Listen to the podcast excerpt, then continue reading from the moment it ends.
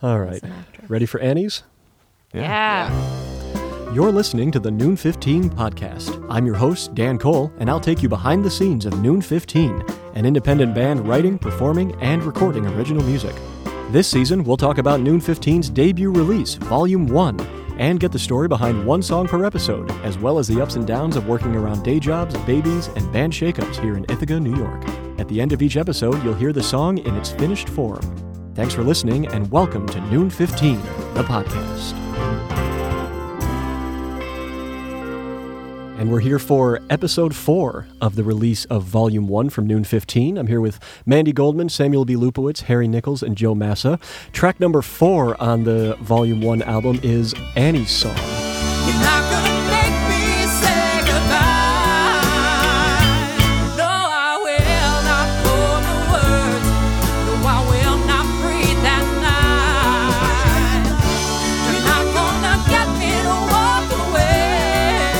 Uh, this one, another Harry Nichols original. And I guess my first question is with something like this, do, was it like slow jam from the start?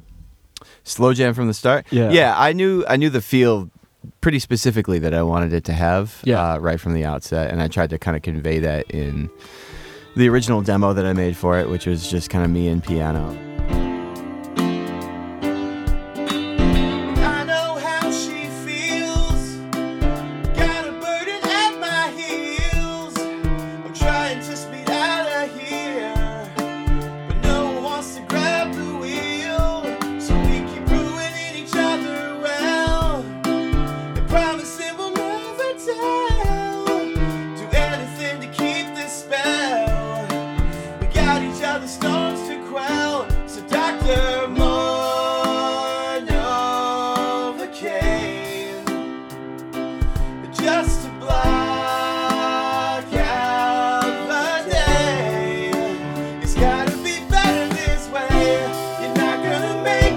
Pretty uh, well seated in this sort of like uh, Hey Judy kind of uh, not Hey Judy, but Hey Judy. you know what I'm Hi, talking Jude.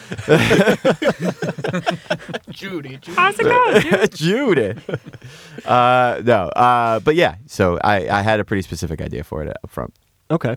And what's uh, what's the background of this song for you? I think I wrote it in like March, and I had not gotten a to write a song in like weeks and weeks and weeks. I, my kid is going to come up a lot in this podcast. I'm really sorry, guys. She's Uh, very sorry. cute. Yeah. She's in a yeah. So I had, had a baby in February, and uh, she uh, obviously is amazing. Uh, but it it required me to do some readjusting of how I uh, write songs and when I write songs, and uh, so I just knew I had an idea for the feel and the groove of the song.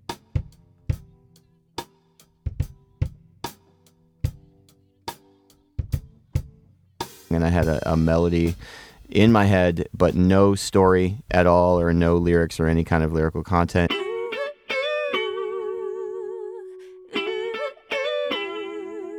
And so I just kind of sat down at the piano uh, one afternoon. I think uh, she was out of the house with my wife and uh, just went to town and uh, jammed on the piano for about 45 minutes to an hour and fleshed out a bunch of pieces Wow. to a song. And, um, you know, I had most of it right there already. So at that point, so I just had to sit on that for a while and I had to wait, you know, another two weeks or so and then come back to the piano and touch on it again and revise it and vamp it again. Yeah. So it was, um, it was much more spontaneously created than I'm used to making songs. And weeks without writing a song. I mean, I've got you pegged at three or four a week. Is that about right?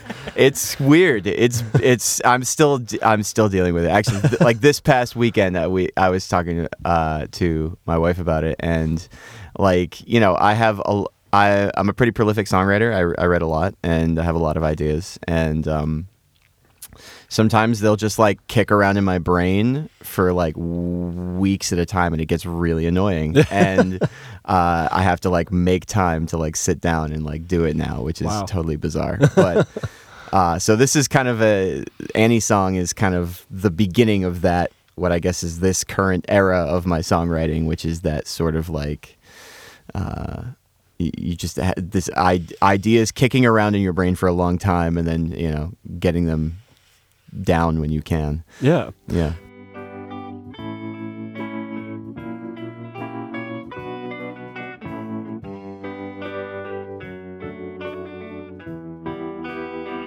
And so years of the, the Harry Nichols band, obviously you were the, the main singer in that band always, but now with uh, and this could apply really to the situation with the whiskey crisis also. Is it is there any kind of different approach for you when you know that you're not going to be the one singing it? Or is it really just like it writes itself and then you figure out where to go and who to sing it from there? The only thing I really try to do differently if uh, I think I'm not going to be the one singing it is just pay attention to like vocal range and Sure. where I'm writing the song and stuff like that. Uh, but for the most part, Mandy and Sam are both amazing singers that can just interpret whatever melody I give to them, and you know what I mean. So I'm lucky to not have to worry myself too much about that. I can just Yeah. write a melody that I like, and it'll usually come out amazing.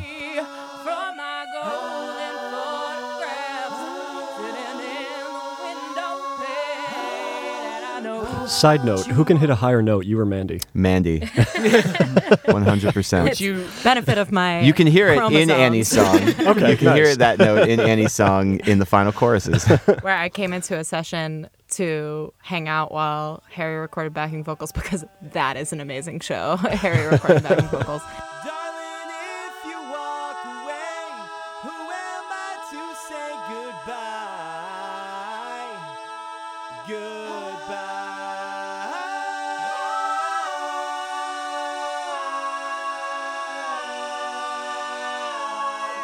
And uh, Harry was like, It's eight in the morning. BT dubs, you want to just walk in here without warming up and hit a crazy high note? And I was like, Yeah, okay. I'll give it a shot.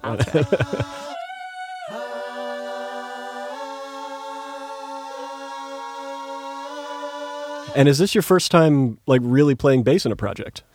I played bass in my high school band, Nice. uh, which was called Bluefish, and uh, Shout out.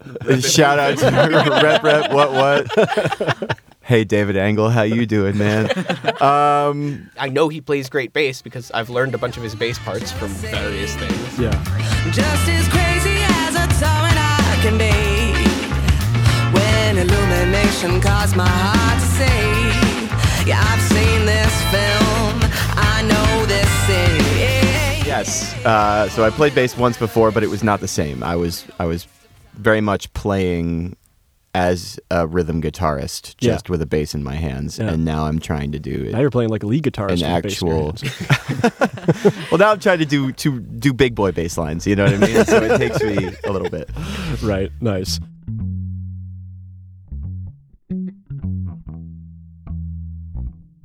There's three songs on the album where external instruments, if you will, make an appearance. Knock Knock Knock had the had the horns.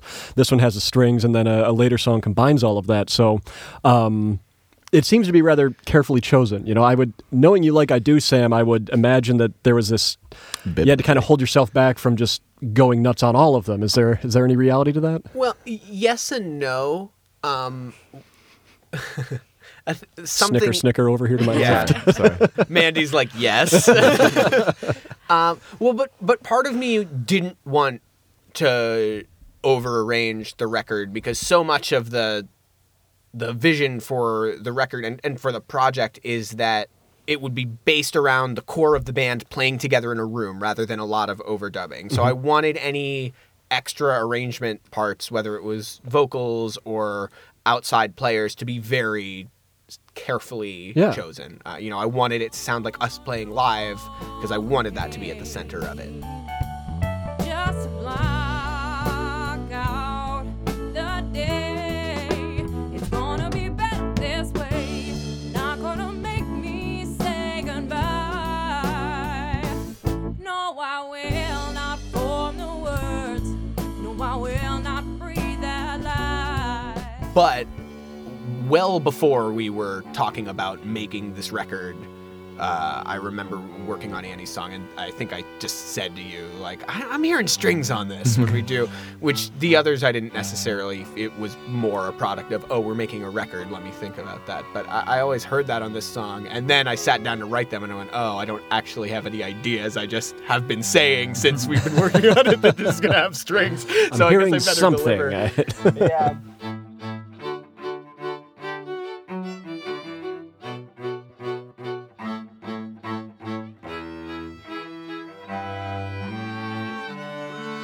Got used to writing for horns in the Ego Band. Um, I put there's some strings on the first Ego Band record, And maybe Mecca's not dead. And maybe we've left which was in 2012. Twelve. Yeah. S- And I hadn't written for strings since then, so it Oh, was wow. a little bit of a like, let's see if this still works kind of thing. Um, I think it does. yeah, I was, Yeah. I was. I think yeah, it it's works. amazing. I'm so excited to have strings on an album that I'm on and that I like on a song that I wrote. I, I've just never had it before, and I've like toyed with the idea of doing it, but never actually executed. So I'm I'm I'm happy that it's there. And now that I know it's a possibility, it's on. uh, sorry, there's a lot of demos coming down the pike, and there's a, there's going to be a lot of strings. I'm, I'm down with that.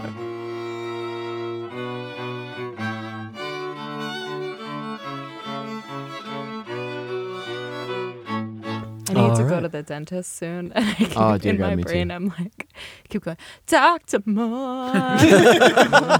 again. Uh, that's great. And I think we're ready to hear Annie's song. Track number four from Volume One. This is Noon 15. Annie comes back around. And I guess I'm to the side. And his Do-do-do-do-do. And he turns back around, unaccustomed to the sound. The band is playing so damn loud. She's trying hard to figure out how she could feel so worn, even though she feels no thorn. Her old Fugazi t-shirt torn. Any way to stop the mourn,